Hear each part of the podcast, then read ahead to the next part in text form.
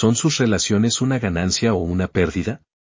No, no me refiero a utilizar a las personas ni a buscar siempre quitarte lo que no mereces. Me refiero a cultivar asociaciones que te recarguen y te permitan revivirlas. ¿Has estado cerca de alguien o incluso has hablado por teléfono con alguien y después de tu interacción te sientes agotado? He experimentado esto después de pensar en algo entre alguien más y yo. Y no solo de un encuentro presente.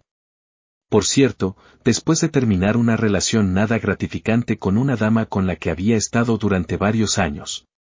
Me di cuenta de esto después de una breve pero agradable conversación varios meses después de la ruptura. Sentí que me estaba quedando vacío. Mis hombros estaban levantados y tensos. Y mi estómago estaba anudado. Después de darme cuenta de esto, debía haber sido así durante la relación. Estas sensaciones solo se notaron porque hacía tiempo que no estaba en contacto con la señora. Como recordaba, hubo periodos de fatiga crónica. Lo atribuí a mis largas jornadas de trabajo. Eso no pudo ser cierto porque todavía tenía el mismo horario pero ya no estaba constantemente cansado. Desde entonces me he dado cuenta de que nuestra mente y nuestro cuerpo nos advertirán sobre cosas nocivas que nos estamos haciendo a nosotros mismos. Los resultados variarán según la gravedad y la duración del capricho. Desafortunadamente, los resultados pueden ser tan pequeños como un malestar estomacal o la muerte. Varios de mis amigos han tenido úlceras de estómago, presión arterial alta, derrames cerebrales y cáncer provocados por tensiones familiares. Por supuesto, nada es del todo bueno y nada es del todo malo. Hay circunstancias en las buenas relaciones que pueden resultar agotadoras. Y puede haber momentos en las relaciones tóxicas que pueden resultar empoderadores. Hay un dicho que dice, una cadena es tan fuerte como su eslabón más débil. Lo he adaptado a las relaciones. Una relación es tan buena como lo peor que esa persona te ha hecho. Esta afirmación parece impactante cuando la asimiles. Pero no reconocer esto me causó muchos problemas en el pasado. Sin embargo, nunca volví a enfrentar esos problemas cuando puse esa realidad en mi caja de herramientas y la usé regularmente. La vida puede sorprenderte con un acontecimiento inesperado que no podías anticipar. Pero también podemos vernos afectados por algo dolorosamente obvio. Me gusta evitar lo dolorosamente obvio cuando es posible. La aplicación no es algo único para todos. Porque lo que a una persona le duele, a otra le inspira. Siempre me he sentido inspirado y lleno de energía al ayudar a las personas necesitadas, especialmente cuando muestran agradecimiento. Y utilicen mi ayuda para alcanzar logros más significativos. En comparación, he conocido personas que sienten que si no toman y mantienen siempre la ventaja constantemente, se sienten mal. Lo único que tienes que hacer es anotar el antes y el después al tratar con personas.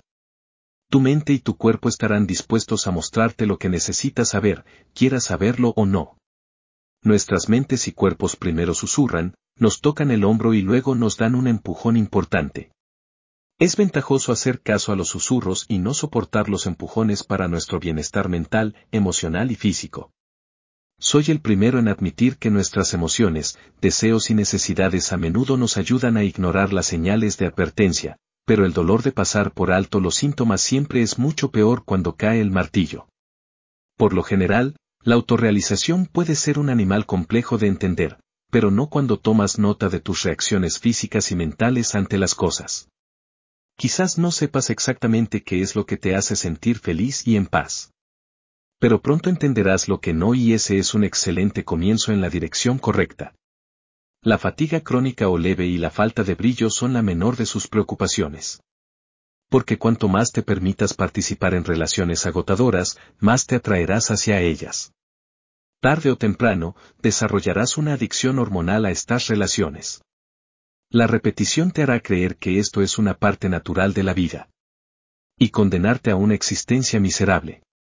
La felicidad es la base de la salud mental, emocional y física. Somos más creativos y libres de estrés en este estado. Vivimos vidas más largas y saludables. Es un placer estar cerca de nosotros. Y llevamos alegría y paz a los demás. Las personas felices sirven a los demás con amor y empatía.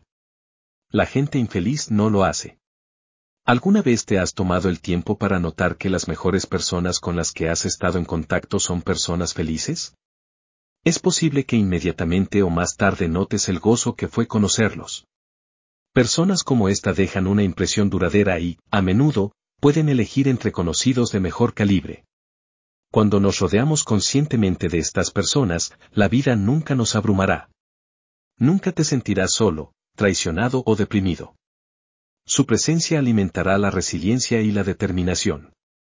Saber que están ahí para ti también te fortalecerá en su ausencia.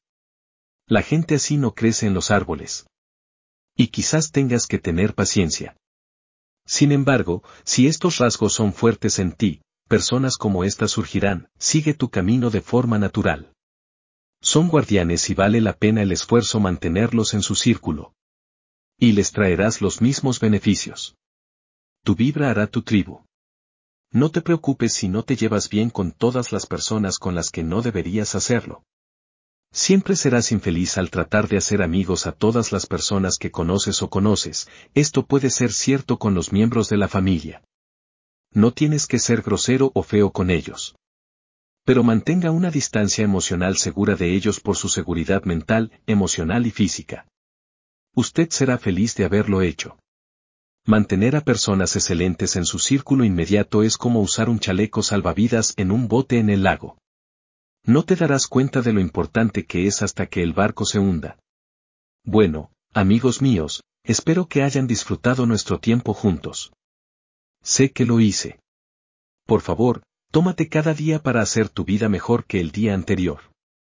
Siempre te deseo lo mejor mientras atraviesas esto llamado vida.